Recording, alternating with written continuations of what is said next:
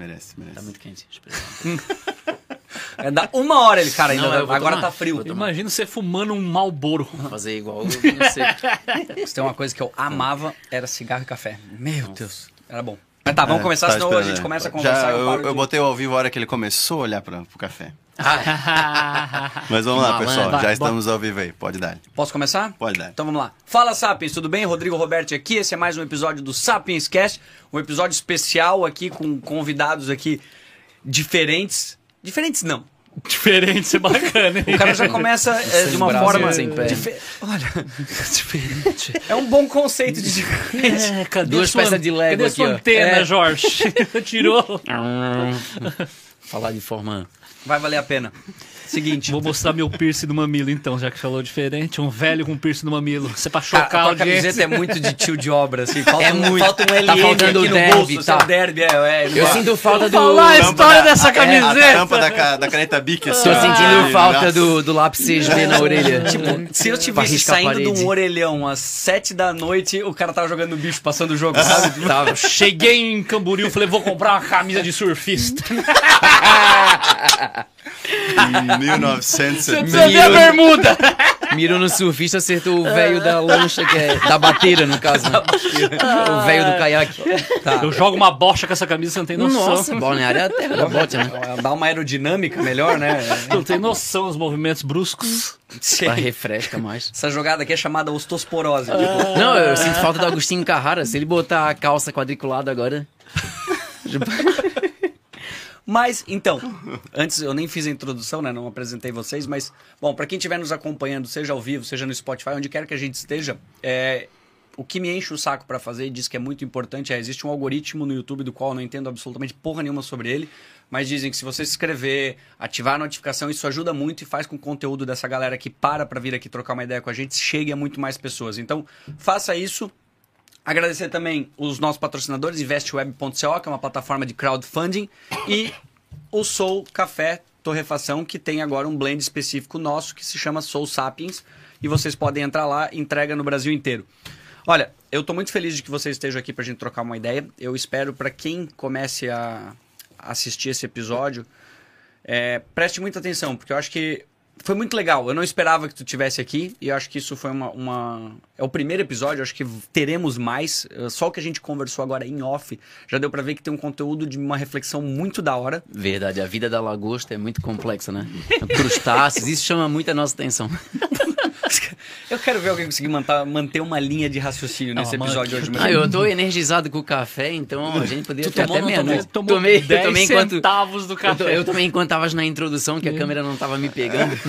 e ainda bem que não pegou, pô. Ia ser muito engraçado. Tu falou, ó, a gente tá moendo o nosso próprio grão de café. E a minha cara tava tipo. ia ser uma propaganda muito contra pra vocês. Não, mas dá Não pegou não tem problema. Tem como botar o ângulo nele? a gente bota depois em slow motion. Assim.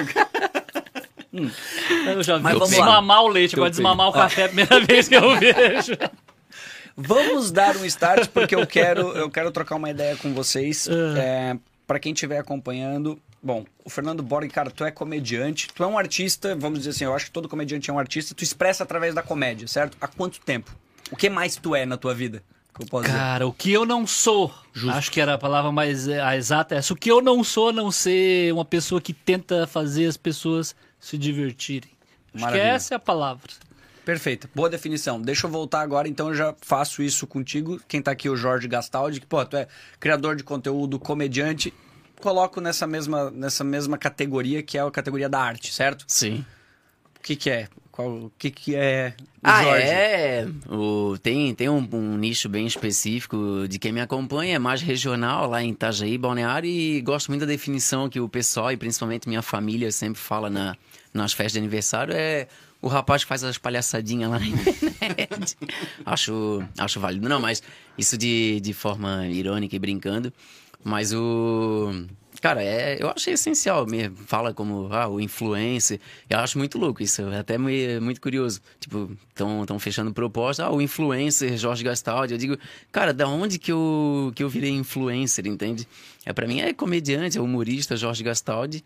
E só que quando tu tá dando a cara, tu tá atingindo uma massa, o que tu fala também tem que ser levado em consideração, né? Porra, isso é bonito, hein? Não, ele falou, é ele, bonito, ele isso. tava, o café faz isso. com Ah, pessoas. isso aí. Não, mas Carnal, sentiu? Carnal Júnior.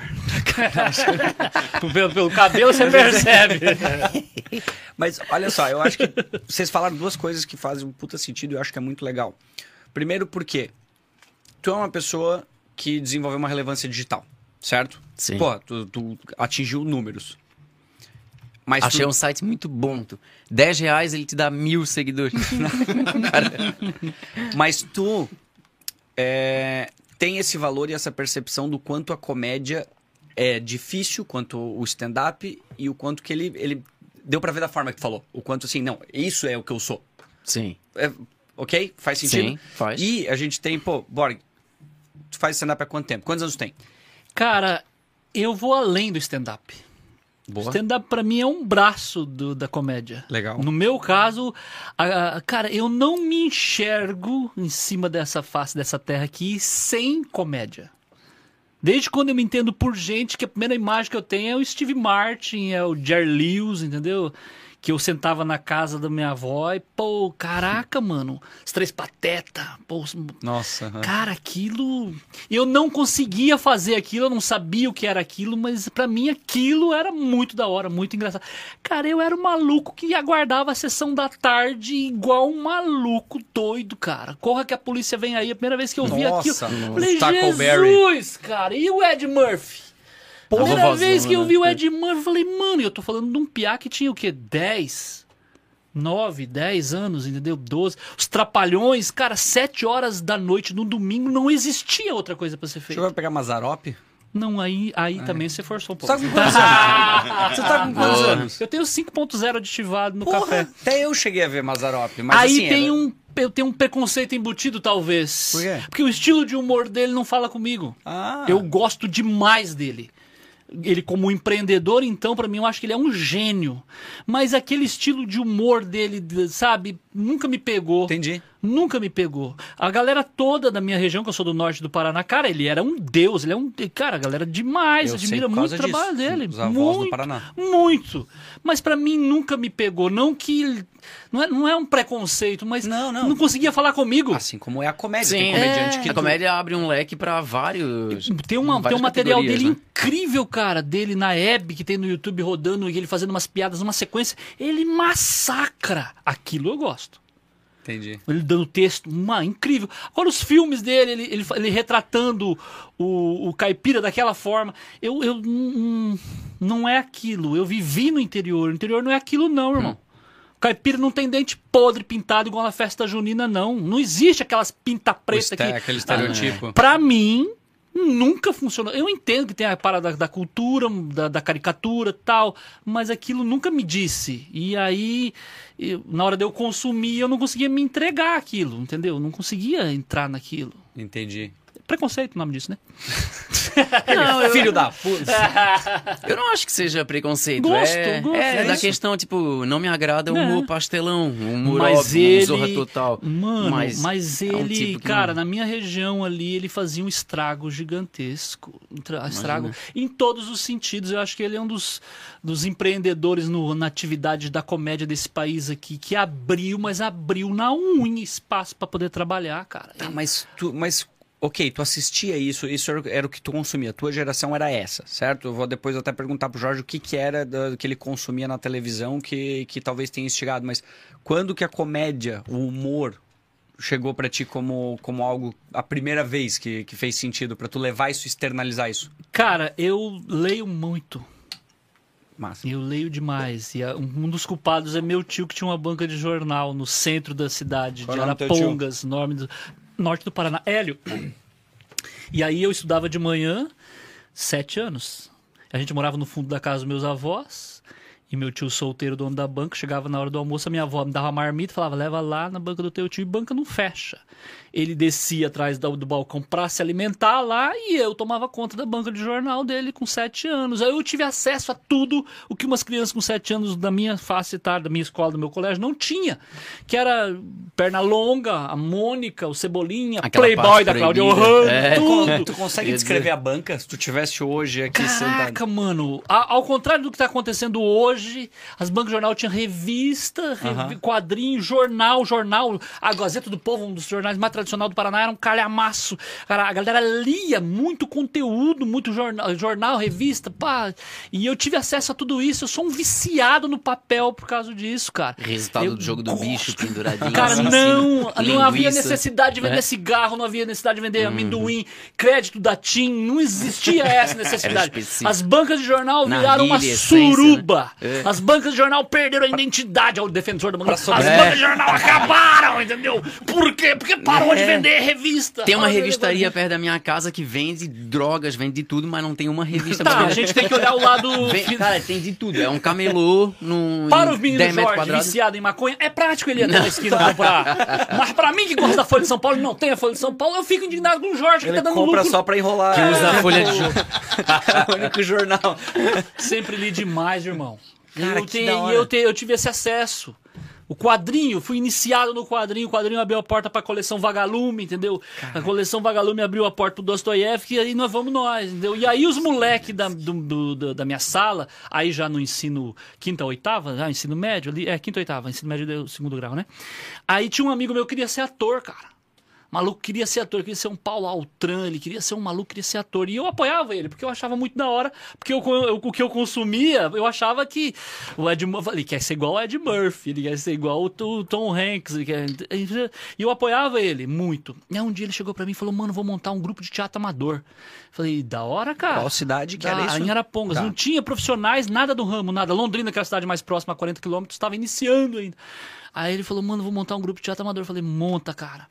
Tem um, tem um festival de teatro amador aí, cara. Falei, isso, escreve. Escrevi, tu vai escrever a peça pra nós. Falei, mas eu? Você é o único cara que lê, caralho. Falei, sim, mas é uma peça? Sim, uma peça. Aí eu fui lá na biblioteca pública. O que, que é uma peça de teatro? Aí eu fui entender o que, que era. Peguei o Nelson Rodrigues, comecei por baixo. Peguei o Nelson Rodrigues, no asfalto. fa- O nome do personagem e as falas. Falei, ah, isso aqui. Só que eu sempre fui muito teimoso, mano. Eu não gosto de fazer aquilo que eu não gosto. Mesmo descrevendo pra ele que queria um drama, eu queria ter comédia, que eu gosto de comédia. Eu tô, tô, eu tô escrevendo, cara. E aí eu tava falando pro Jorge, inclusive. Aí eu escrevi a peça, dividida em- eu, dividi, eu dividi o palco em dois na peça. Um lado teria o drama e o outro lado teria a comédia. Sacou?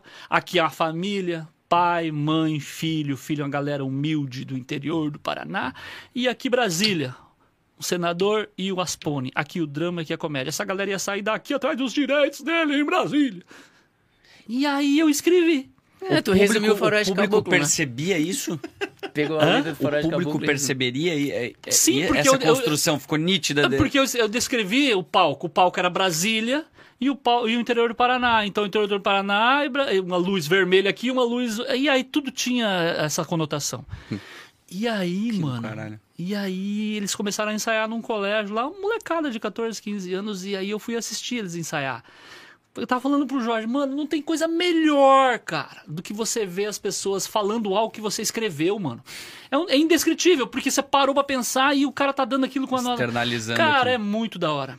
E aí, aí, faltando uma semana pro, pro, pra apresentação, o cara que ia fazer o engraçado, que seria o senador, ele amarelou. Vai ter 200 pessoas lá. Nossa, eu tenho vergonha. E aí esse brother chegou pra mim, tu vai fazer o senador, cara. Falei, eu? Sim, você sabe o texto. E aí eu subi lá pra fazer o senador e na hora que eu falava, e vinham as risadas, cara. Falei, e eu achando que iogurte era gostoso. E aí eu nunca mais parei. Falei, não, cara, eu quero fazer isso aqui. Não sei como eu vou fazer isso aqui e de que forma eu vou fazer isso aqui, mas eu vou fazer isso aqui. E a partir dali eu dei um start que eu não parei mais, cara. Não parei mais. Aí fui fazendo sketches de humor. Tinha um outro brother, um amigo, Tadeu, que ele gostava de... Ele já tinha o caminho. Ele já era, ele já era um cara engraçado, ele gostava de comédia de... e ele sabia o que ele queria, mas eu queria fazer comédia. Daí a gente começou a fazer umas sketches de humor, a gente começou a fazer sketches de humor. Aí que eu comecei a consumir uns Monty Python da vida. Nossa, vida de que maravilha. Vida Aí abriu outra caixa de ferramenta, assim, opa, ex- não existe só aquelas sketches que tu tá vendo Saturday Night Live, não. Tem isso aqui, ó, do Monty Python. A hora que eu vi aquelas paradas, e o Monty Python eu não conseguia naquela época pegar as sketches, mas eu peguei a vida de Brian, eu Aham. peguei em- o Cálice Sagrado, a hora que eu vi os, os, os homens que dizem mi, falei, mano... Cara, não, é o maravilhoso. cavalo, o cavalo aqui, ó. Cara, é oh, maravilhoso, mano. Falei, é isso que eu quero fazer no palco, cara. Hoje eu sou especialista em andorinha africana. se ela consegue carregar ou não um coco tropical. Eu acho maravilhoso. É maravilhoso, Acho cara. Mas tu, antes de tu concluir, Bog, tu falou, porra, é maravilhoso quando tu escreve algo e tu vê a pessoa interpretando e tal. Mas qual que é a tua. A tua percepção hoje de tipo. Tu já escreveu piada pra alguém? roteirizou pra alguém? sim. E porque recentemente tá começando a acontecer mais isso aqui, pelo que eu percebo. Ah, com certeza. Tem comediantes que estão em ascensão, ele tem três, quatro que escreve pra pessoa, só que até um tempo atrás era muito mal visto. Nos Estados Unidos já é feito, tem o cara que é só roteirista de stand-up e tal, só que aqui acredito começou a ser feito com mais, mais, mais recentemente, né? Até as próprias pessoas ah, da- das mídias não têm noção de como funciona. Lá na minha região tinha uma galera que tinha um jornal muito forte lá. E eles, eles queriam fazer o que todo jornal estão fazendo, migrando para a internet, fazendo isso. e Eles queriam fazer um programa diário, tipo Agora é Tarde regional ali, sabe? Com abertura com um monólogo de 10, 12, 15 minutos, um Nossa. monólogo de 15 minutos, e um bate-papo, algumas. Falei, tá, É um não. depoimento da Dilma. Falei, não, normal, beleza, vamos fazer, mas eu preciso. Aí na, na hora que eu coloquei no, no custo cinco roteiristas, falou, mas pra que cinco roteiristas? Falei, a hora que tu vê o Danilo ali no palco dando aquele monólogo. Quantos roteiristas você acha que escreveram pro Danilo? A hora que você vê o David Letterman dando a abertura, o Jô, esse- sabe? o Claro. Ra- quantos, quantos- cara, é diário. Aí ele, ah, é. Falei, pois é, cara. Você tá de pessoas que têm uma certa consciência, mas não tinha. Você tá entendendo? Mas, Borg, olha só. Olha que louco. Foi, foi legal a tua pergunta. Porque como é que tu fazia as sketches assim? Tu tava vivendo numa cidade com quantos habitantes? 40 mil na época, hoje tem 120. Cara, assim, ó, vamos lá. A batalha que tu tem que fazer pra quando tu toma uma decisão de viver do humor numa cidade onde. O que que tu tinha de tecnologia naquela época quando tu tinha essa tua idade? Tobata. É, é- é a melhor, é, tipo, a melhor tecnologia desenvolvida. Serra elétrica, é. Porque pra que a internet se eu tinha Olivetti? A máquina escrever é incrível. Ah, tá. Achei que falou, Isso não é feitiçaria, é tecnologia. Eu tinha um Olivetti, Não, rapaz. A conexão A que eu quero fita do. Olivetti. não Mas é, tu fazia sketches pra se apresentar em teatro, mas como é que tu levava Eu e esse brother, nós tínhamos uma cabeça tão. A nossa, a nossa cabeça era tão aberta que a gente sentava, a gente sentava para escrever, a gente não tinha o miolo da sketch. A gente tinha a- a- o setup e tinha um punch que não estava bem distribuído ainda. A gente tinha o início e o fim. Agora, o miolo, cara, seja o que Deus quiser. Um dia nós estávamos no camarim, a janela do camarim aberta assim, estacionou uma Hilux, estacionou Hilux, aí desceu um senhor e desceram seis mulheres. E aí eu falei, "Tá, dá uma olhada pra você ver. Ele falou, mas puta merda, que, que Nárnia que é essa que o cara tá abrindo a porta e só meninas de alta estirpe, Gisele Bint, inclusive, desceu. Aí olhando aquilo tudo, falei, minha mãe, cara, será que ele vai ver nós? E ele entrou do teatro. E a primeira cena era esse brother que entrava no palco. Falei, cara, eu vou entrar no meio da plateia. Falou, entra, entra. Aí fui lá, anotei a placa do carro do velho. E entrei. E eu não sabia o que eu ia fazer. Eu não tinha noção do que eu ia fazer. Só avisei ele que eu ia entrar e interromper ele no meio. de- Aí eu entrei, eu tô lá, ele no palco fazendo a parada e eu aqui no fundo. E eu percebi que ele deu uma brecha, aí eu gritei, "Ei, oh, op." Aí ele lá no fundo, acende a luz da plateia. No que ele acendeu, eu falei, gente, por favor, quem que é o proprietário da Hilux, placa AGL 4683? Eu tiozinho, eu. Parabéns. e saí fora. Só. Genial. Todo o espetáculo, nós... gente, vamos aplaudir a Hilux. Todas as sketches, nós aplaudimos a Hilux, cara. Todas as. Só. Eu não sabia o que ia fazer, cara. Mas eu não. Mano, que, que que era. que- Você tá entendendo? A gente tinha uma noção. Tanto é que eu fazia stand-up sem saber o que era stand-up. Sabe por quê? Porque a gente fazia os sketches e tinha troca de roupa. Então tinha que trocar de roupa. Você vai lá na frente então, irmão. Fechamos a cortina, tu vai lá e faz cinco minutos. Só que o vai lá na frente tinha que ter a premissa. Eu não podia ir lá simplesmente falar, eu tinha que ter uma premissa. E aí as premissas eram o que acontecia durante a divulgação, porque eu sou da época do panfleto, irmão, do papel. A gente tinha uma avenida principal onde tinha um Bradesco na esquina, se não tiver Bradesco, não é a avenida principal. E a gente colocava uma placa, entendeu? Do show. Placa do show. Eu trabalhava de manhã, então eu subia com a Fiorino com quatro daquelas placas, distribuía no centro da cidade, que é o que a gente tinha de recurso. A gente xerocava o Fernando, Tadeu, o nome do espetáculo, a- o- o- e colocava um plástico para proteger e era uma placa, tal, um pouco maior que o teu quadro. E a gente colocava essa era a divulgação. Aí no, no dia eu subi, coloquei as placas sete e meia da manhã. Quando eu voltei na hora do almoço para almoçar, a placa não tava na frente do Bradesco. E o tiozinho da farmácia, amigo meu, na frente, e fez só assim. Eu cheguei lá e falou, mano, tua placa tá lá no estacionamento do Bradesco. Eu falei, mas como minha placa tá lá? Não, o maluco tirou aí da frente. Aí eu fui lá no estacionamento, peguei e coloquei. À tarde eu voltei e a placa não tava lá. Ele falou, tá no estacionamento do Bradesco. Eu falei, mas não, não é possível, cara. A placa é minha. Ele falou, você não percebeu que o Bradesco não quer que você coloque a placa lá? Eu falei, mas o Bradesco não é dono da rua. Ele falou, mas você vai ficar lutando com o Bradesco? Você não vai vencer o Bradesco. Eu falei, mas você não me conhece? Como você acha que eu não vou vencer o Bradesco? Eu tenho uma farmácia na frente do Bradesco. Coloca na minha farmácia na frente. Eu falei, mas você não é o Bradesco. Ninguém olha você, olha o Bradesco. Não dá pra comparar sua farmácia com o Bradesco. Aí eu peguei, cara, essa placa no dia seguinte, e eu caminhando, ele olhando lá, ô idiota, põe aqui na frente da farmácia. Aí eu coloquei na frente do Bradesco. Na hora do almoço ela não tava lá, falei, não, o Bradesco venceu. Fui lá, coloquei na farmácia. E aí eu tinha essa premissa pra subir na frente do palco. E eu, falei- e eu falava sobre isso. e eu não sabia o que eu tava fazendo, eu tava Caramba. Uhum. fazendo um texto sobre Pois uma é. placa.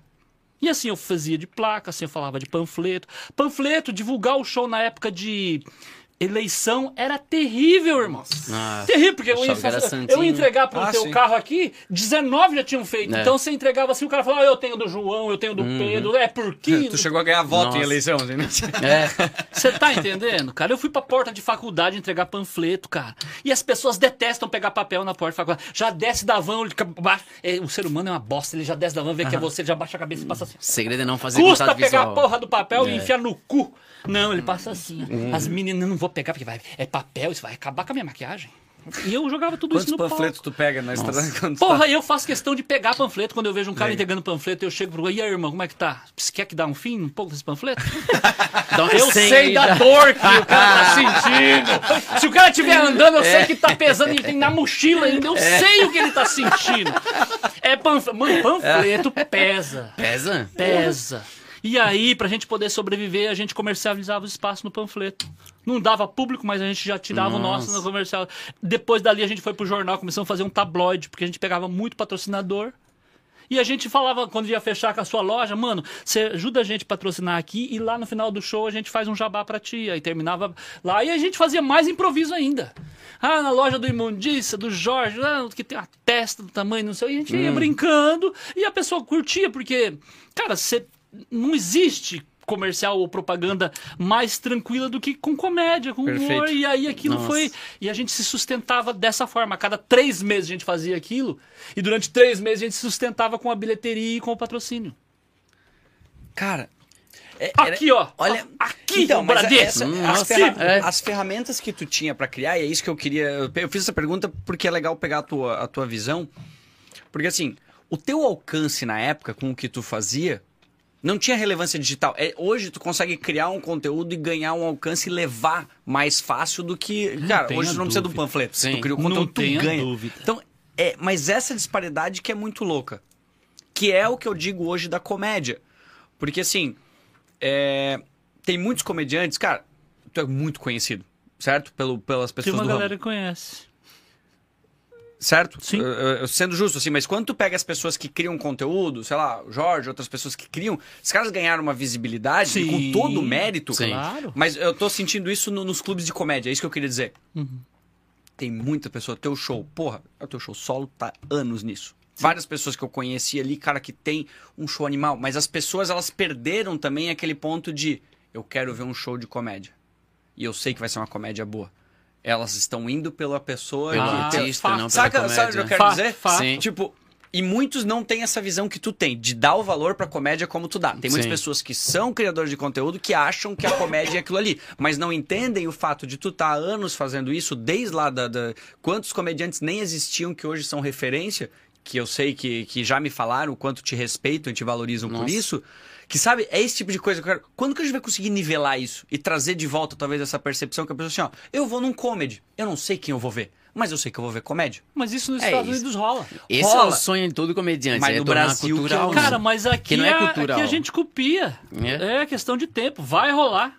Vai rolar. Tomara. É, eu acho Tomara que, que, eu é um- esteja. Eu quero estar vivo pra ver isso, mas vai É, rolar. eu acho que tá, a comédia tá engatinhando e logo, logo isso. Que eu acho que acredito eu que o objetivo de todos nós, como comediantes, é tornar a comédia algo cultural. Chegar sábado à noite, ah, tem balada e tem um show de comédia. Não, vamos no show de comédia, mas quem que tá lá no teatro? Ah, é o Afonso Padilha. Ah, não, não, é outro, é um, é um rapaz daqui. Não, vamos. O e vai pela trabalho, comédia. cara, o trabalho, o conteúdo. Por isso que a gente valoriza quem faz bem, quem faz direito, justamente pra não queimar a cena nisso. Sim. Ah, é porque como é um negócio novo, tem muita gente que nem sabe. Tem gente que me segue até e não sabe que eu faço show. Eu posto story. Ah, hoje Joinville foi legal. Nossa, mano, o que que tu fez? Eu falei, stand-up. Não, nem sabia que tu fazia. Ah, sim. Então, e daí, como já teve gente que eu convidei pra assistir e falou, ah, não, stand-up eu não gosto. Aí eu digo, pô, tu gosta de música? Ele, ah, claro que eu gosto. Então, tu não gosta de algum estilo musical. Aí tu não gosta de funk, tu não gosta de reggae, de rock. Mas, pô, tu não gostar de stand-up, por quê? Ah, eu fui uma vez lá não sei onde, tipo, foi muito ruim. Eu falei, mas, cara, não é assim. E a, Tem um... a grande maioria. Tem um que é humor negro, tem um que é act, tem outro que é on- online. Tu vai se identificar com algum. Sim. Então isso é muito. Já diria Humberto é muito Gessinger. Há espaço para todos e um imenso vazio. É. Vamos pro comercial, depois a gente fala. Não, o meu eu, sonho eu acredito nisso. Eu sabia? acredito nisso, sabia? Tem um espaço gigante, Tem. tá? tem um vazio enorme aí em tudo, cara. Falta, falta até comediante também. Ah, tudo, tem muito comer. Não, cara, Não, tem um tem espaço. pouco, tem-? Você tem que achar. Primeiro, você tem que se encontrar. Acho que a palavra é mais é essa, entendeu? Por que, que você faz comédia? Pra que, que você faz comédia? É, eu acho que a É. palavra é essa. Não é só comédia. Isso pro comediante, né? É, perfeito, é, perfeito. É isso. Até no meu caso, como tu, tu comentou também, tem muita gente, até como tá mais fácil, era digital, tem muita gente que começa a ganhar uma visibilidade nas redes. Não, eu quero te ver. Ah, cara, vou começar a fazer stand-up pro meu público poder me ver pessoalmente, comprar ingresso. E o cara faz um stand-up, às vezes, que não é. Pô, Mas o cara já, faz já montou o solo. Não faz pela arte, faz por. Tem, tem uns que fazem claramente Sim, pela sim. e outros que não. E daí o que eu penso é tipo, porra, eu, sei lá, eu tenho 300 e poucos shows feitos, o que é muito pouco dentro desse período de 4, 5 anos desde que eu comecei a fazer. Só que eu tenho certeza que eu fiz muito mais show onde eu tirei dinheiro do meu bolso do que eu já ganhei. Por exemplo, eu já paguei muito mais para fazer do que recebi. E se não gostasse, se eu não amasse fazer realmente o que eu faço, não não ia sobreviver, entende? Então, teve um período durante um ano, eu saía terça-feira, antes do porão ser porão, era o Bar da Factory, e daí as minhas primeiras apresentações foi tudo lá, Uhum. Ai, que massa. nas noites de Open e tal. Eu, e o- eu e a Laís que iniciamos lá, o, convenci o Biz a fazer o projeto. Ah, é? da- Ah, eu, fiz, eu fiz o primeiro Fábrica da Comédia lá. É, eu comecei, meu primeiro show, eu fazia aula de canto, daí na minha formatura foi, ao invés de cantar, eu pedi pra fazer um show de stand-up. Aí foi uma porcaria, assim como todo primeiro show e tal. Isso foi em dezembro de 2017. Aí depois eu voltei aos palcos em fevereiro de 2018, onde era uma noite de open no porão, no, na Factory. E depois foi até julho, fui fazendo uma apresentação no mês lá, e era numa terça-feira, onde eu fazia faculdade em São José, pertinho de Floripa. Então eu saía sete horas de São José, vinha até Blumenau para começar oito e meia, nove, fazia quatro, cinco minutos, voltava para Itajaí três da manhã, para acordar seis para trabalhar, entende? E eu fiquei nisso, nisso um, dois anos, fazendo direto. Curitiba, cansei de ir pro De Curitiba, ainda ficava lá na frente, ô, tu entra como meu convidado, tinha que levar cinco convidados. E eu saía de Floripa, ia para lá fazer quatro minutos, voltava para trabalhar cedo. Então, é realmente, quem ama faz e, e dá continuidade, né? Porque faz É, por um paixão. esforço Porra. que. Eu, o que. Uma coisa muito legal que eu acho que tu vivenciou, e o Jorge acho que não sabe, eu conversei isso ontem, inclusive, os booms da, da, da, da comédia, né? Porque ela cresceu no Brasil em 2009, ela estava preparando, 2010 explodiu num nível que daí veio o CQC e tudo, a comédia tava em Blumenau aqui, meu, vinha direto, assim, e lotava, lotava tudo. Eu, eu ficava impressionado, assim, quando começou a vir para Blumenau. E daí diminuiu. Assim, sempre existiu a cena, mas não daquela forma. E daí veio, assim, acho que muitos atribuem a, a- ao Thiago Ventura e mais alguns outros comediantes que romperam de novo essa barreira e o stand-up cresceu. Mas é isso que daí eu, eu queria fazer essa conexão de, por exemplo, as pessoas se acostumaram a ver a comédia na- no, no YouTube. Sim. É bom, é ruim? Não tenho tanta certeza, assim, eu, eu não tenho uma conclusão disso. Mas, assim, muitos que falam, ah, eu vi e não gostei. A gente tá vendo isso do porão agora, começando a falar com outras bolhas. As pessoas não sabem o que é stand-up. Sim. É que nem ouvir uma música no carro. Tu deu o exemplo do Spotify, mas ela nunca foi num show. Mas Tu já foi num show pra ver o que, que é essa experiência. Então, o óbvio, que sempre foi pra quem vive da cena, não é óbvio pra essas pessoas agora. Parece É. que mudou a geração e essa geração não sabe o que é stand-up. Ah, Você vai à noite ali no, no, no porão, tu levanta mais da metade é, é gente que nunca viu. Então, Tem- mas a, a muito, né? importância do porão, como casa de comédia, é muito. É, é- é imensa. As pessoas não têm noção. Eu tem concordo. noção do como ele é importante em vários aspectos.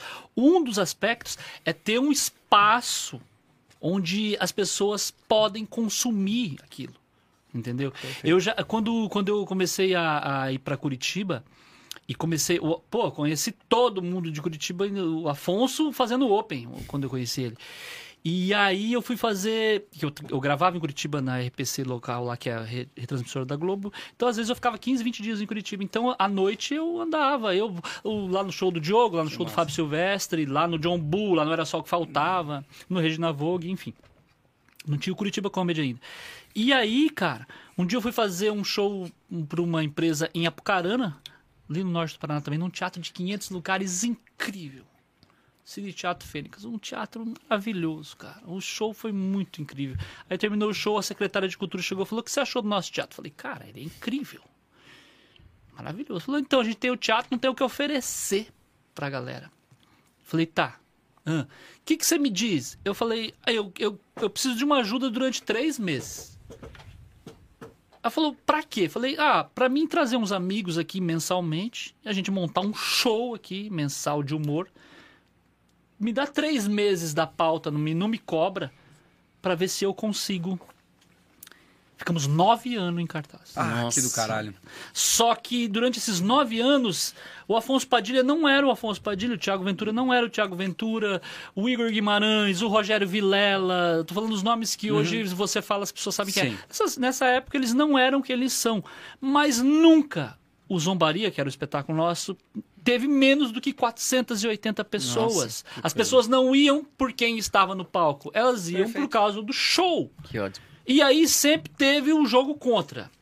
No início, quando eu comecei o projeto, pessoas da própria cidade falaram: você vai fazer um show? Ah, caramba, stand up. Eu vou. Nossa, mas você vai se fuder muito aqui. Aqui nada vai. Mas isso eu falava isso no palco. Quando tava chuva. Não, se isso aqui é se fuder, eu quero ser a Sandy o resto da vida. Cara, durante nove anos. Olha Todos os meses a gente tava lá. O- a, a- a- minha, a, minha ideia, quando eu falei do porão, é essa. Aquele lugar ali, às vezes a pessoa, agora ela de repente tá indo lá por causa de um nome, mas de repente vai passar e ela vai lá. por- Vou no porão, cara. Eu tive lá, assisti fulano, ciclano, hoje eu, eu vou. Entendeu? E é isso que acontecia lá. Porque tinha aquele espaço lá. E Londrina, que é uma cidade dez vezes maior do que aquela cidade, Maringá, que é a cidade da região lá, cinco, seis vezes maior, não tinha isso. Então não é a cidade. Eu concordo. Não é a cidade. Não é Itajaí. Itajaí tem. Não é Itajaí. É a pessoa que toma e fala, cara, vou fazer. Uhum. Entendeu? E isso não é só a comédia, é a música. Sepultura saiu do cu de Minas e foi para os Estados Unidos e regaçou. Entendeu? Não é a Minas, é o Sepultura. Era o Max Cavaleiro. Os irmãos saíram de lá e foram. Do... É, eu, eu, eu ainda acredito na pessoa. Independente do que ela faça. Se ela, se ela se dedica, se ela gosta, se ela ama, mano, vai funcionar de certa forma. Agora, o que acontece, às vezes, as pessoas- as pessoas. Eu vejo isso muito. Elas querem. Elas querem comparar. Elas querem. E aí eu acho que o, o Instagram, eu acho que o Facebook, eu acho que essas redes sociais, essa vida mentirosa que as pessoas expõem, ela joga um pouco contra. Entendeu? Concordo. Eu tenho 6 mil vítimas no Instagram, mas pra mim tá suave. O quê? Você tá maluco, Borg? Você tem 6 mil só? Falei, pra mim tá ótimo. Não, eu tenho 200 mil, é ótimo. Você consegue fechar uns negócios de- melhor que eu, mas eu não tenho inveja de ti. Exato. E eu não fico olhando lá você tá fechando com a Nike ou com a Puma e vou. Não, cara, é teu, irmão. Você é teu. Você fez por merecer, faz os teus corre, eu faço o meu e eu tô de boa. Não, você tá é ultrapassado. Ah, ok. É isso aí. Eu não acho que é ultrapassado. Eu acho que é esse ponto que vai regular, que o mercado, por isso que eu acredito muito no Porão e por isso que eu quis entrar junto no projeto, porque pra mim ele fez sentido assim desde o início, falar, cara, eu acredito no, na- no ecossistema. Ele só vai se desenvolver quando tu criar um ambiente que propicie isso.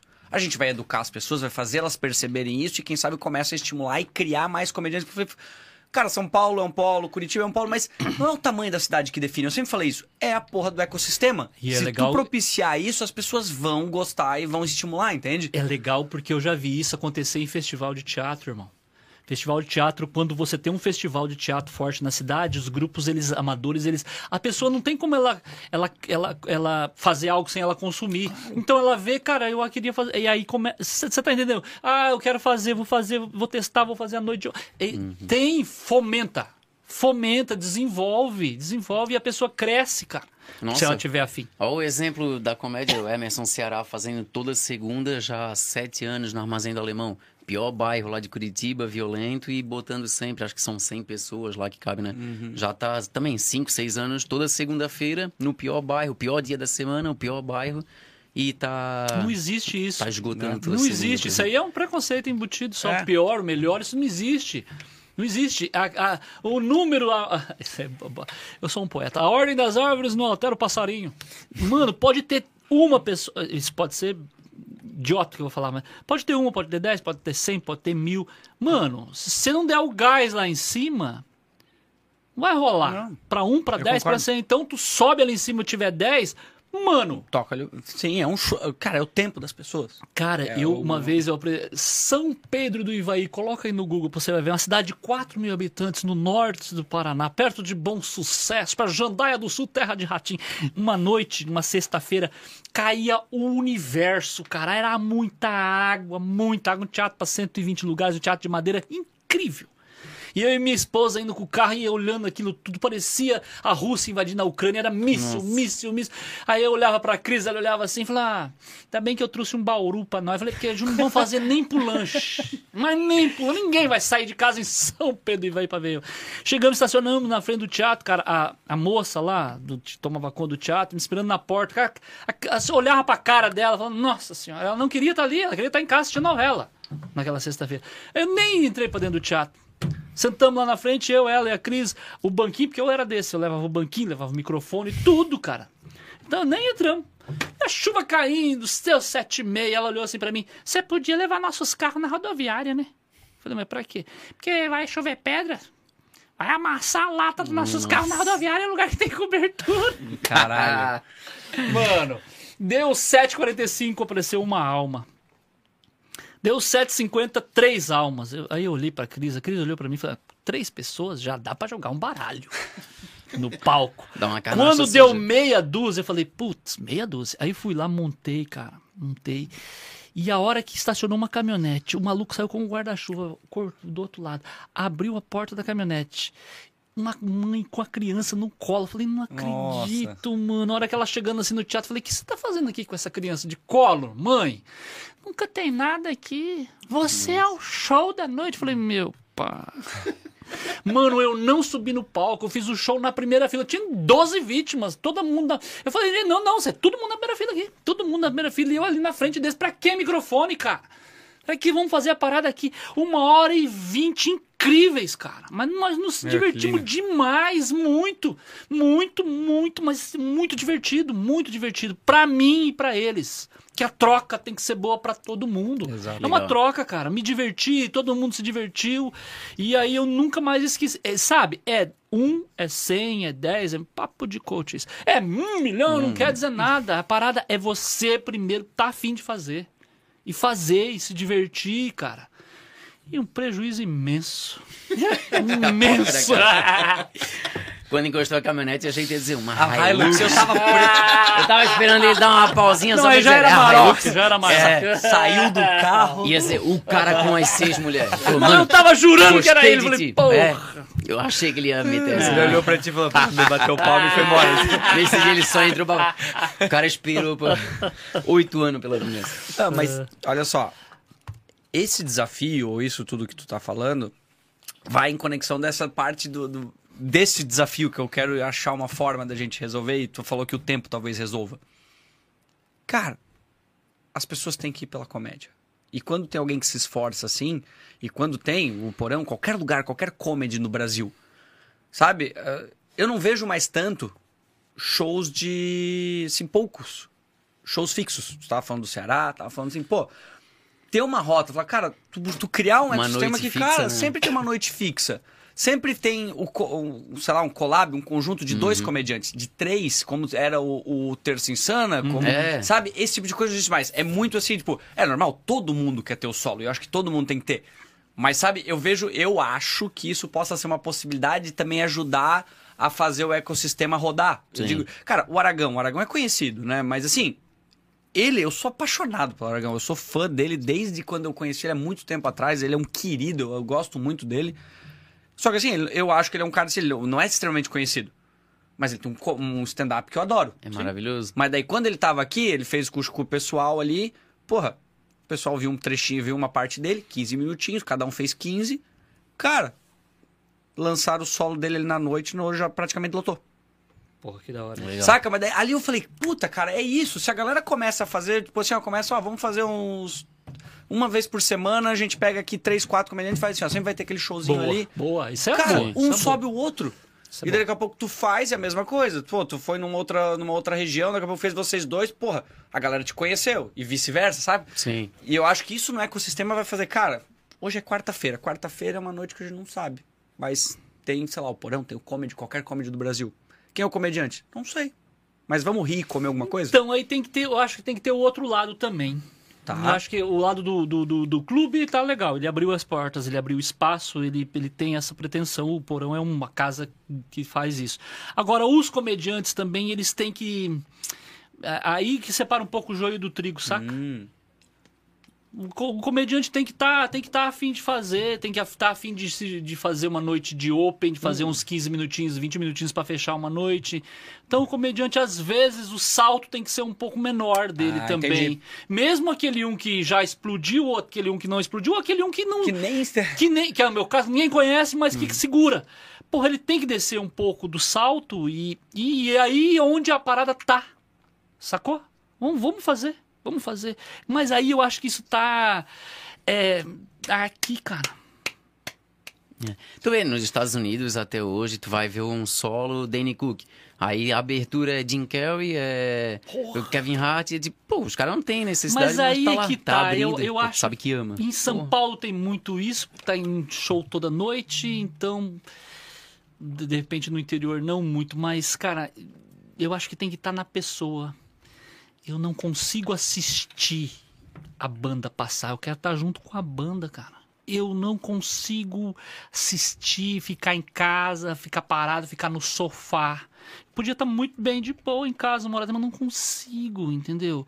E aí aquela, aquele filho da puta dos, da- daqueles caras que tem no doc do Seinfeld pensa igual eu. No Bastidores da Comédia. Aquela- aquele exemplo que o Seinfeld dá pro, pro moleque é genial, cara. Aquela banda de, de, de jazz lá nos confins lá do- dos Estados Unidos, da, do, do- Canadá, andando na rodovia cheia de gelo e atola. É um sábado à noite, os músicos, os macacos, velho de guerra, aí eles veem uma chaminé pegando. Vai lá, fogo lá, vamos nós. Aí vai os dois senhorizinhos, a hora que eles param na janela, sábado à noite, aí vê aquela família assistindo TV, um cutuca o outro, morreram, né? Morreram. Eles estão fudidos! Mas eles estão vivos, cara. Eles estão na. Eu, eu sou esses cara. Eu tô lá, cara, eu tô vivo. Pra mim essa é a vida, não ali na TV. Eu tenho mulher que pensa igual eu, achei alguém. Eu tenho filho com 24 anos que pensa igual eu. O ecossistema não é assim. É assim sim, cara. Depende de ti. Não, porque a sociedade. Não, cara, a sociedade é tu, mano. É isso. Tu você, tem controle sobre o que tu faz e o que tu pensa. Você, é você tá Legal. afim de ficar junto comigo? Tô. Cara, minha, é, vai ser assim. Tamo junto. E tamo junto há 28 anos.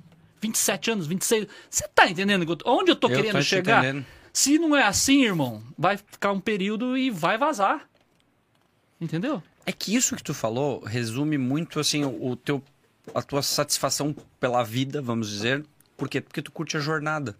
Porra, mas o que que é mais importante Sabe? que isso, Mas é isso. porra? Então, é isso que faz a diferença. Eu tu não vim tá aqui- agoniado pra atingir o número X, tu Isso. tá curtindo a Essa porra. noite aqui em Blumenau é a quinta, sexta, sétima noite que eu vim. Nenhuma dessas das, das oportunidades que eu tive aqui em Blumenau, eu passei por dentro de Gaspar, porra. O GPS me jogava naquela rodovia esburacada. Hoje, o, o aqui, vamos por dentro de Gaspar. Eu Falei, que porra que é por dentro de Gaspar? Aí eu comecei a ver ali, ah, cara, achei da hora aquela igreja ali. Massa. É. Achei, já ganhei o dia passando aquela. na- onde tinha aquele trânsito miserável ali, que nós passamos aquela rua Tem estreita. Com, uma, com um design assim. Falei, caralho, que da hora aqui, irmão. Eu já ganhei, já ganhei por ter passado por dentro de Gaspar. Pra tu pode até ser normal e você não gostar, mas pra mim, essa É noite isso. já. Pra mim, o trajeto já hoje. Já... Mas é muito bom. Tem até aquelas palestras motivacional, Thiago Negro, os caras que já são investidores, falam, pô, é, 80% da tua vida vai ser busca e 20% vai ser desfrutar, vai ser descansar. Então, pô, tu quer só, tem gente que passa a vida inteira em busca de algo, ah, conquistei com meus 50, 60 anos. Tu quer aproveitar só depois dos teu quando tu buscou aquilo, por que tu não aproveita durante o trajeto, durante o caminho? Que também é o que eu tento fazer direto. Tipo, qualquer. Ah, tu sente falta da tua época de escola? Faz 11 anos que eu saí da escola. Pô, é- era divertido, mas queria voltar? Não. Qual que é a melhor parte da tua vida? É a atual. Sim. Eu sempre. Também a acho. minha data favorita do ano, sendo bem breve, é tipo é a virada do ano. Sempre 31 de dezembro eu paro, eu reflito o que aconteceu esse ano. Pô, aconteceu isso, pô, esse foi o melhor ano da minha vida.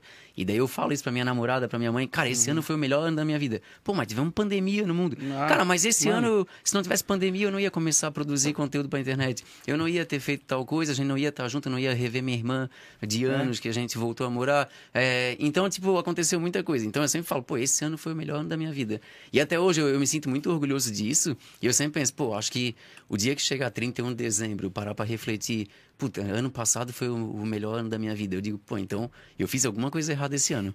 Que eu não consegui aproveitar como o melhor ano da minha vida, entende? Então é, é um pensamento que eu levo comigo. Sempre tem que chegar o último dia e eu olhar pra trás e falar: esse foi o melhor ano da minha vida. Então, eu gostaria de Porra, fazer isso, mas no último dia do ano, normalmente eu estou fora do corpo. Tem Orloff, não beba! Isso. Não vá de Orloff! Dá pra refletir uns dias antes. Como é que a gente tá de tempo? 10 para 7. 10 para 7. Ixi, dá pra fazer um solo. Dá hein? pra cantar um faroeste caboclo. Ah, teu dedo, pode falar só? Cara, cansei de cortar a unha, falei, vou cortar falando que já me resolve. Eu, tu, tu não Isso conta no teu o texto, nariz não é sei uma se tu maravilha, solta. né? Porra, eu conto. Tu faz as piadas, senhor, mas eu não sei Eu o... tenho um material de vai uns 15 minutos de dedo. Quando falavam que tocar violão caleja a ponta do dedo, eu não imaginava que porra, cobriu a unha. Viu? Pensa um cara que gosta. Cara, eu dou graças a Deus que eu perdi as falanges, cara. Eu, ah, quando falam que acontece uma desgraça, abre uma porta, pra mim eu abri um. Porque foi a partir Conteúdo. dali. É, foi a partir dali que eu comecei a me dedicar. Entendeu? Se eu não tivesse. Porque daí eu fiquei três anos fazendo fisioterapia quando aconteceu a parada, entendeu? Três anos, porque minha, minha mão virou uma bola de basquete. assim. Caralho. É, inchou, eu esmaguei as falanges, né? E aí cortamos, e aí. E aí eu fiz fisioterapia, perdi todos os movimentos, saca? E aí fiquei quatro, três, três a quatro anos. E a época que era fisioterapia raiz, não é essa fisioterapia hoje aí, que vocês têm todos esses conteúdos aí pragmáticos e tranquilos. Não, a minha, quando eu cheguei lá no primeiro dia fazer a. Pô, achei estranho também a fisioterapeuta. Quando eu cheguei, ela tava com uma mini saia vermelha, meia calça preta e um bustilho de lantejudo. Falei, é uma fisioterapeuta. E aí, ela chegou, vamos fazer uma piscina de parafina. Falei, que porra é essa? Não, é na tua mão, é porque a minha mão tava travada, cara, travada. E a piscina de parafina, e nós estamos falando de 1990, era uma parada assim, e borbulhando parafina, parafina, parafina de vela, parafina, Sim, parafina sim, de sim. passar na prancha, aquilo borbulhando. Ela põe a mão aí. Eu falei, nem fudendo, põe a mão aí. Eu falei, não, nem fudendo. Ela falou, coloca a mão, cara. Eu coloquei a mão, ela pegou uma, uma parada assim, de, começou a fazer uma, uma luva. E a parafina não queima. Pode pegar uma vela Sim. e cair, ela cria aquela camada. E aí, irmão, ela passou aquela parada assim, e a- passou uns três minutos, ela quebrou aquela parafina. Quando ela, que ela quebrou, ela falou, faz. E aí, porra. Cala. Pegou, Nossa. dá, pega uma bolinha, pega uma bolinha. Ah, caralho, vamos fazer isso aqui, porque minha, eu tinha que criar essa, essa crosta que a gente tem, porque tava tudo muito delicado aqui. Falando na mesa aqui, ó. Ah, bolinha. Punheta. Mentira. Ai, que bolinha. E vai. Durante uns quatro minutinhos, cara, fazendo isso aqui de boa. Aí vai esfriando aqui a parada, e aí. E aí ia travando. Falei, caralho, quero parafina. quero parafina. Falando, agora é choquinho. Aí colocava aqui. Enfim, durante quatro anos eu fazia isso. E aí eu ia na parte da manhã e daí eu ficava o dia inteiro, e eu e esse meu brother escrevendo. Mas pra ti, O tu blog- chegou a ficar cabreiro ou em algum momento depois que aconteceu, tu chegou a te pirar de porra, que merda, perdi os dedos? Foi no um processo... início, no início eu, eu tive. não- como que eu vou dizer que eu venci isso? Porque era muito estranho que eu não conseguia dormir, cara. Ah, que Tu diz aquela dor fantasma? não, era dor nada. E, e quando eu ficava em casa, tipo, porra, às 11 horas da noite, meia-noite, eu ficava. Eu, eu falava, pô, não tô entendendo o que tá acontecendo. 17, 18 anos, eu não porra, tô. já. Meio frustrado. O cara né? se Não. preocupa às vezes com estética, não? Não, eu não tô entendendo o que tá acontecendo. E esse não entender o que tava acontecendo não deixava eu à vontade. E aí, mano, eu saía pra rua. Conhecia todos os guardas noturnos da rua, galera, pô, pá. Porque lá, a Feira Livre em Arapongas, ela começava a galera chegar 4 horas da manhã pra montar as barracas. Eu conhecia todo mundo. Porque, e, cara, eu até vencer ali um, a minha cabeça nesse início, a noite pra mim era foda vencer a noite. Porque eu sempre criei muito à noite, cara. Eu sempre escrevi muito à noite, sempre tentei desenhar à noite. A noite pra mim sempre foi muito criativa. Sempre gostei demais da noite. E aí nessa época eu parava pra entender o que estava acontecendo comigo, o que que ia acontecer comigo, como é que vai, e, sabe? E aí você fala, cara, eu não vou entrar nessa noia. Eu não vou entrar. Eu vou, porra, vou ler. Aí eu li, mano, eu lia e aí eu, eu absorvia. Cara, eu não esqueço até hoje, um dia eu li Marcelo Rubens Paiva, tem um livro que chama Blackout. E era um domingo, quando eu terminei de ler aquilo, cara, era, eu terminei quase meia-noite, eu terminei de ler aquilo, chovendo para um caralho. Aí eu peguei o guarda-chuva, minha mãe, onde você vai? Eu falei, nossa, a senhora não tem noção o que está acontecendo na minha cabeça. A senhora não tem noção o que está acontecendo na minha cabeça. Eu preciso respirar, cara. Debaixo de chuva, velho. Eu falei, pois é, debaixo de chuva. E aí eu comecei a andar, cara. Eu falei, cara, que maluco. E aí, o esforço físico, o andar, aquilo cansar. Aí eu voltava em casa, tomava um banho. Aí eu, a adrenalina, eu não sei até hoje, nunca, nunca, nunca desabafei, nunca fui num psicólogo, mas aquilo pra mim era uma terapia. E dali em diante, irmão, pensa num maluco que gosta de andar. Eu amo andar. A pior parte de eu ter pego Covid foi, cá, foi ficar dois dias de cama. Peguei nas duas temporadas, na primeira e segunda. Cara, os dois dias de cama. Aquele sentimento de estar com Nossa, gripe. nossa. Sabe, que tá com É, gripe e você não consegue cansaço. levantar da cama. Não sei se vocês pegaram, mas é mais ou menos por aí. Vacinado, tudo, mas aí, eu duas, du- na cama, aqui, dois dias de cama, e a Cris falava, putz, que bom. Falei, que bom nada, Cris, é dois dias de cama. O organismo tá pedindo clemente. Mano, eu precisava andar. Era E eu não um- podia andar, eu não ia sair na rua e vou. vou- E aí, até fazer o exame, até tá liberado, foi uma semana dentro de casa. Mano do céu. Borg era um Forrest Gump da vida real. Ah, o meu sonho era pegar 66, cara. E andar. Sabe aquele caminho de Santiago? Eu queria ter ido e voltado. Cara, Só não vai na 470, daí tu se arrepende. Então ali eu já tenho um pouco de Fora isso, nossa. Mas deve ser muito louco, né, Borg? Mas aí é que tá. A questão da caminhada pra mim já vai pra outro. Durante a pandemia, irmão, durante a pandemia de não poder fazer show, de não poder subir num palco, a, o andar, cara, é o que fazia eu escrever. Eu chegava, eu ficava pensando, chegava em casa e vomitava tudo aquilo ali. Porque você ficar dentro de casa, eu fiquei naqueles primeiros três meses, Ah, É foda. não. Sem o palco, cara. Três meses dentro de casa. Não dá o sofá, não dá, não dá, cara. Não, Não, dá. e foi assim pra muita gente. Tu vê o índice lá de depressão que teve, de gente aborrecida, era. Cresceu demais, E né? aí você tem que conviver com a família, cara. Falar com a esposa. Todo dia! Não, não, mas, cara, o ficar dentro de casa, cara, o ficar aqueles primeiros três meses, lembra? da- que foram cruciais ali. Cruciais. Não podia fazer, não tinha como fazer nada, ficar dentro de casa. A caminhada que eu fazia no final da tarde, eu, eu sempre dava umas escapadas e a gente morava num bairro bem próximo dos, de propriedades rurais. Então, cara, aquela caminhada ali é que, pô, que eu. Putz, Eu não sei se vocês têm essa noção, acredito que sim, mas eu. O que eu sou fanático pela comédia ou pela arte em si é. Tu falou ali o- os índices que a gente vive pós-pandemia, né? Nós somos uma sociedade, principalmente o Brasil. O Brasil é o país com o maior número de pessoas com, com ansiedade e depressão do mundo. ah, é? Ansiedade e depressão, o que, que é? Passado e futuro. Ninguém, foca, ninguém mais foca no presente. E eu falo, a magia do, do- do- da comédia, eu, eu falo isso para conhecidos meus quando vão num show ou vão ali no, no porão, eu falo assim, tu tocou no teu celular? Não. Porra. Falei, tu tem noção que tu, quanto que tu consegue ficar uma hora e meia sem usar a Ah. porra do celular Porra, focado no presente? porra, Eu falei, porra. comédia Legal. é terapia, velho. Você tá Legal. sentado ali, quanto... Cara, quem consegue ficar uma hora e meia sem Nossa. estar dormindo, sem usar a porra do celular? Num show de comédia, tu consegue? Isso é muito Sabe? bom. É- é- eu falei, cara, olha que louco que é isso. O quanto pra mim a comédia vai se tornar cada vez mais relevante pra saúde das pessoas. Também. Sabe? Apesar de nós vivemos num, num momento em que o humor é arriscado em algumas escalas, mas, cara, tá Sempre é uma- foi. Sempre É. foi, sempre foi, exato. Mas Então, as É uma pessoas terapia falam- do caralho. As pessoas falam de liberdade. Mano, tu tem a liberdade de fazer o que Sim. você bem entender. Só que as toda... consequências. Cara, toda ação tem uma consequência, Exato. irmão. Você pode fazer o que você bem entender, falar do que você quiser. Na... A comédia te permite tudo. O drama, o musical. Só que... E aí? Sim, você é refém do, do- das consequências do que tu fala, porque E a aí? sociedade é Qual isso. que é o teu conteúdo? Sim. Por que, que você tocou nesse assunto? Qual a necessidade de você tocar nesse assunto? O meu conteúdo, o meu- os meus textos, cara, eu, eu, eu, eu- eu gosto de falar sobre o meu dia a dia, sobre as minhas, as minhas coisas, entendeu? Eu admiro muito quem gosta de, de falar sobre política, fazer humor com política. A pessoa gosta de uma crítica social. De boa, mas eu não sou desses. Eu Sim. gosto de falar, eu gosto de falar sobre um pano de chão, eu gosto de falar sobre sobre o meu carro, eu Palmito. gosto de falar sobre o Palmeiras. É, mano. Eu, eu me sinto à vontade. Eu acho que este é o, o detalhe mais importante.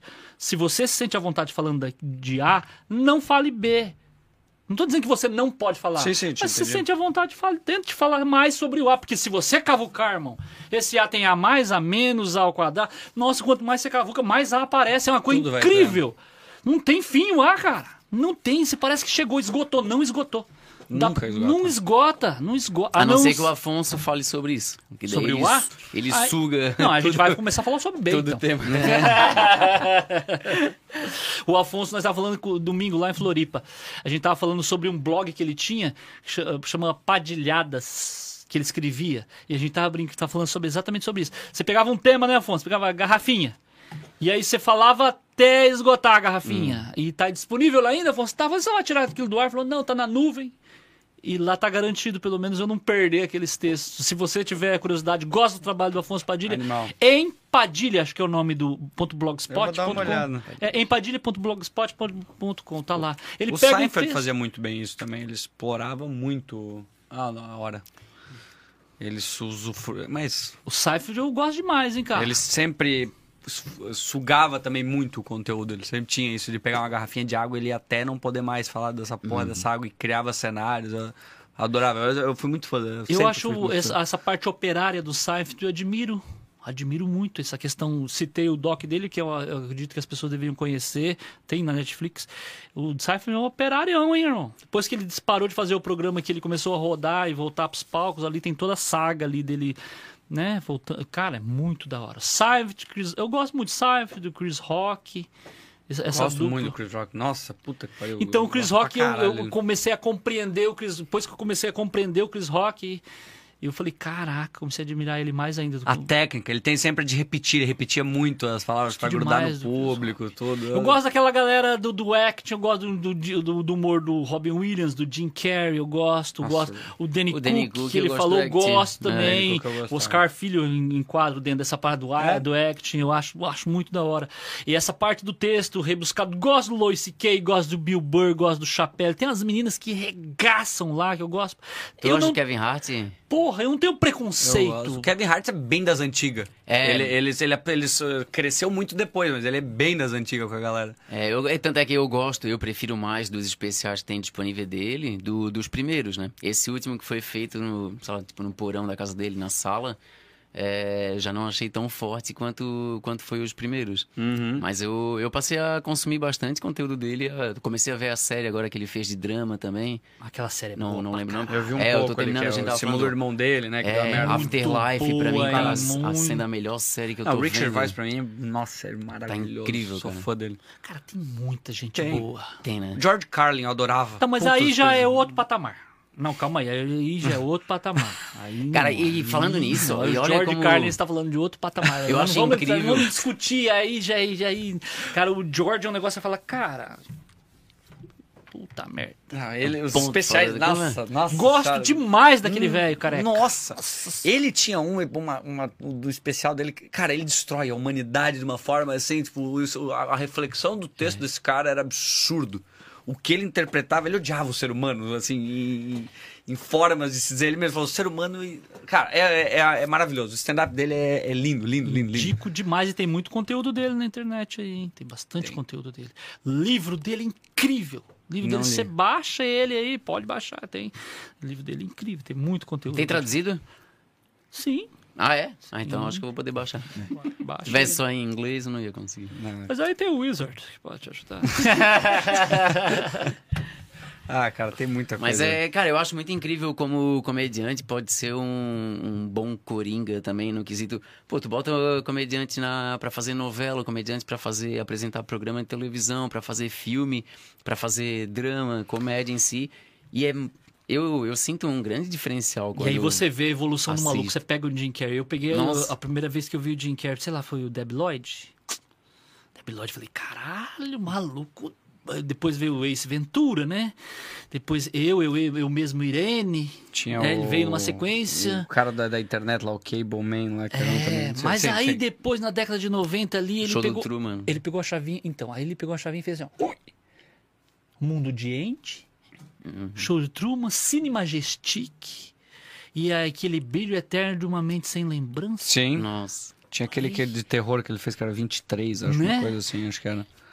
Vou pedir licença pra tirar a mágoa do joelho. Não, rapidinho. vantagem. Caraca, moleque, aquele Jim Carrey ali, falei, meu Deus, que Ah, Robin maravilha. Williams, né? Porra. Porra! Cara, o stand-up dele, cara, era a velocidade da tu chegou fala. a ver aquele um que tem um monte de garrafinha no palco? Eu vi. Eu- Mas é um que ele tá com uma camiseta verde colorida, que ele bebe, e Que gosta ele e dá vai um do lado é. Mano, a hora que eu, que eu vi ele entrando no palco, tinha uma mesa assim com 200 garrafinhas. Eu falei, mas pra que tudo aquelas garrafinhas ali? Cara. E ele pô, e pô, e pô. Eu falei, mano, mas ele tá muito na cocaína. Cara, Muito. a velocidade dele, ele, ele, ele imitava e simulava os cenários das conversas Incrível, numa incrível. velocidade Eu acho demais esse que era dele. maravilhoso. Só que ele é a mesma coisa. Depois de um tempo, ele foi pro, pro suspense, pro drama. Mas eu acho, minha opinião, eu não sou artista, mas eu acho que a comédia é muito mais difícil. O- Tanto que hoje tu não vê mais filmes de comédia. A- O pessoal, assim, tu vê poucos de, al- de qualidade. O que se existia antes de comédia parou. Mas o que já me disseram, né, é que é isso. Tipo assim, tu fazer drama, tu fazer tudo, é possível, assim. É, é- os artistas fazem, mas fazer rir é muito difícil. Cara, pra, pra mas- quem é da arte, é o que me dizem, né? Se é Mas uma tem verdade. tanta série de comédia. Série eu de comédia que, tem eu mais acho que tem filmes. tanta produção de comédia. Nossa, nós estamos bem servidos de, de produção de comédia. Você assim, acha que não?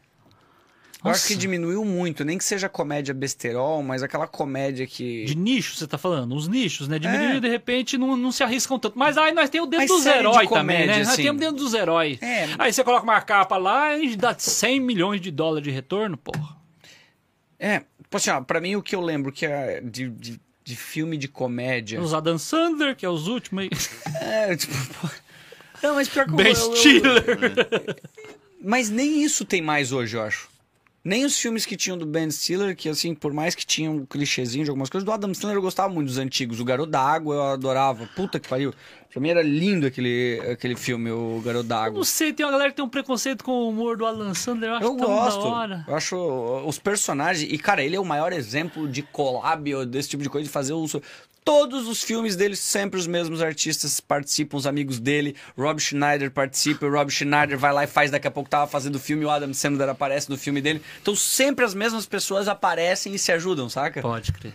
Então, sei lá. É, coisa louca. Cara, mas se não for falar de filme, não. fica Eu tô falando, por isso que eu falei, beleza, gente, ó.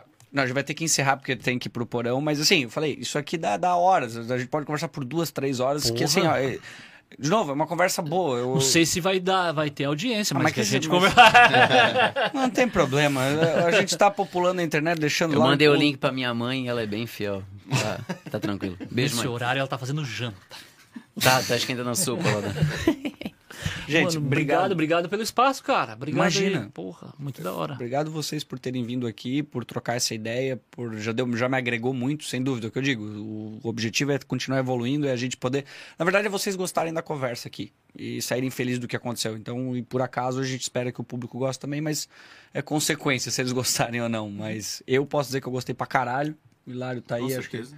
não tem erro. Cada, cada episódio aqui é um livro novo que a gente Pô, da consegue hora. ouvir da Show de história de bola. cada um de vocês. É isso. Obrigado, bora Pô, a porão então. Agradece. E vai ficar depois a descrição ali no link de, do endereço de vocês, tudo. E vê se você toma café. É. Eu vi, vi- tomei, eu- mas eu sempre esperei quando a câmera tava Eu vi, focada tu só teve, nele. tu teve duas Eu coisas que eu vi. rapidinho. Tu tomando e tu fazendo... eu vi, eu vi aqui. Eu usei essa camisa ontem e é a única camisa preta. Eu olhando aqui assim... Yeah. Nossa, suportar o café, ele... Isso. Tem duas coisas que eu não suporto, é café e quando eu saio sem desodorante de casa. Puta que pariu. Eu vou passar na é farmácia comprar um Axe. Muito obrigado, muito obrigado. Valeu. Fechou?